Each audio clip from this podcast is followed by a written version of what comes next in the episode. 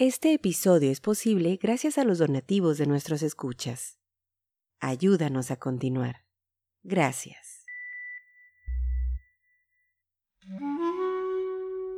Esto es el podcast de historiografía mexicana. Un espacio para la lectura en voz alta, para los libros de historia de México. Conduce Pedro César Beas. Los comentarios a esta serie, El México Moderno, de Manuel Gutiérrez Nájera, los puedes escuchar en el episodio número 36. Manuel Gutiérrez Nájera. Un libro de lectura. La Sociedad Protectora de Animales y Niños, es decir, de la mitad y otra mitad del género humano, debe de intervenir activamente en la publicación de libros destinados a las escuelas.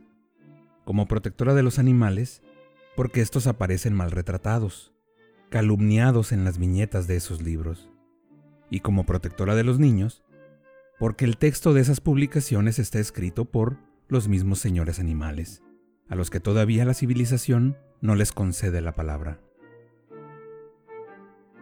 Tengo ante mí, a respetuosa distancia por supuesto, un segundo libro de lectura impreso en Bogotá y destinado, según el autor dice, o canta el prefacio, a servir de modelo para todas las repúblicas hispanoamericanas.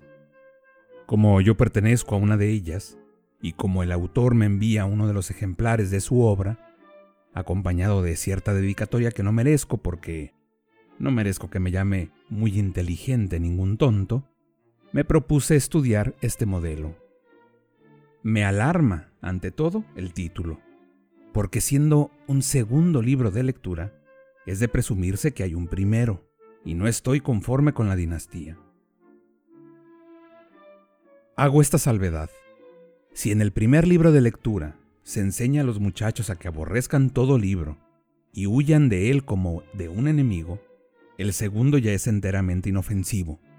Pero si no es así, hay que echar a la hoguera el segundo.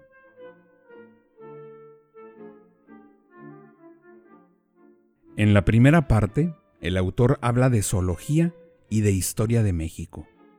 Protesto contra este maridaje o contra este ayuntamiento, que es tan malo como casi todos los ayuntamientos. ¿Por qué la zoología y la historia de México han de mancomunarse o salir del brazo? Si el noble educador pretende que los mexicanos somos animales o parientes próximos de ellos, se equivoca. Tan suegros somos de los animales que aquí hay corridas de toros, coleaderos y peleas de gallos, de manera que no tenemos ningún punto de contacto con la zoología. Vale más que el autor nos separe y deje a la zoología en su casa y la historia de México en la suya. Este caso es un divorcio.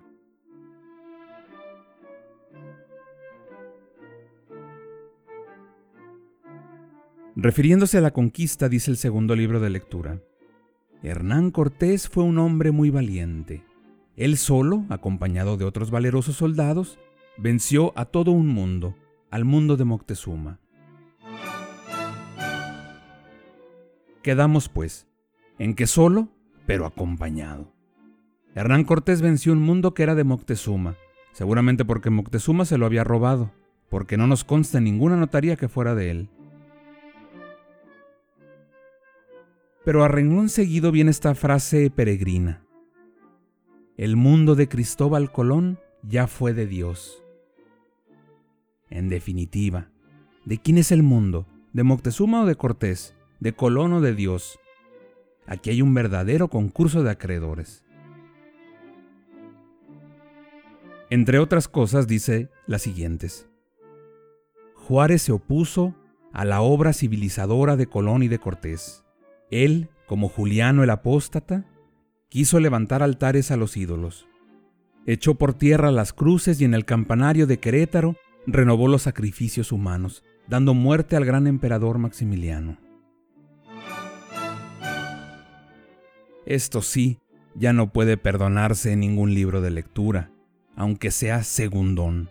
Ni existe un campanario de Querétaro, ni Maximiliano fue gran emperador, ni Juárez levantó altares a los ídolos, que siempre han vivido pacíficamente en el museo, ni algo siquiera de lo dicho en ese párrafo tiene sentido común. El autor oyó campanas y no supo en dónde daban. Tales sandeces no han de merecer refutación, y si hablo de ellas, es porque el autor en su dedicatoria me ha llamado muy inteligente, y esto sí que me escuece, no se lo perdono. Santo y bueno que hable de zoología, él sabrá lo que dice, pero que venga un gendarme y lo saque a viva fuerza, si es preciso, de la historia de México. En la literatura moderna de México, continúa diciendo, se nota lamentable decadencia. Ha decaído porque se ha olvidado de Dios. Acuña, uno de los secuaces de Juárez, corrompió la poesía inclinándola al filosofismo, y Acuña, como era natural, se suicidó. No me parece tan natural como este caballero el suicidio de Acuña. Pero más sobrenatural es todavía que lo llame secuaz de Juárez. Piensa este ciudadano de una república independiente, aunque no libre, que los años y las épocas y las ideas y las personas en la historia de México se barajan como naipes? ¿Cree que puede hacer combinaciones caprichosas con los nombres de nuestras personalidades célebres como con las fichas de dominó? Cierro el libro y arranco la dedicatoria. Ya no sigo adelante, por temor a encontrarme con que yo también me he suicidado o con que me nombró Maximiliano su lector de cámara, o con que me opuse a los designios de Colón. Una sorpresa tal me enfermaría. Así pues, doblemos la hoja. Lo único que me atrevo a suplicar a este desconocido e inesperado admirador de mis artículos es que no escriba un tercer libro de lectura.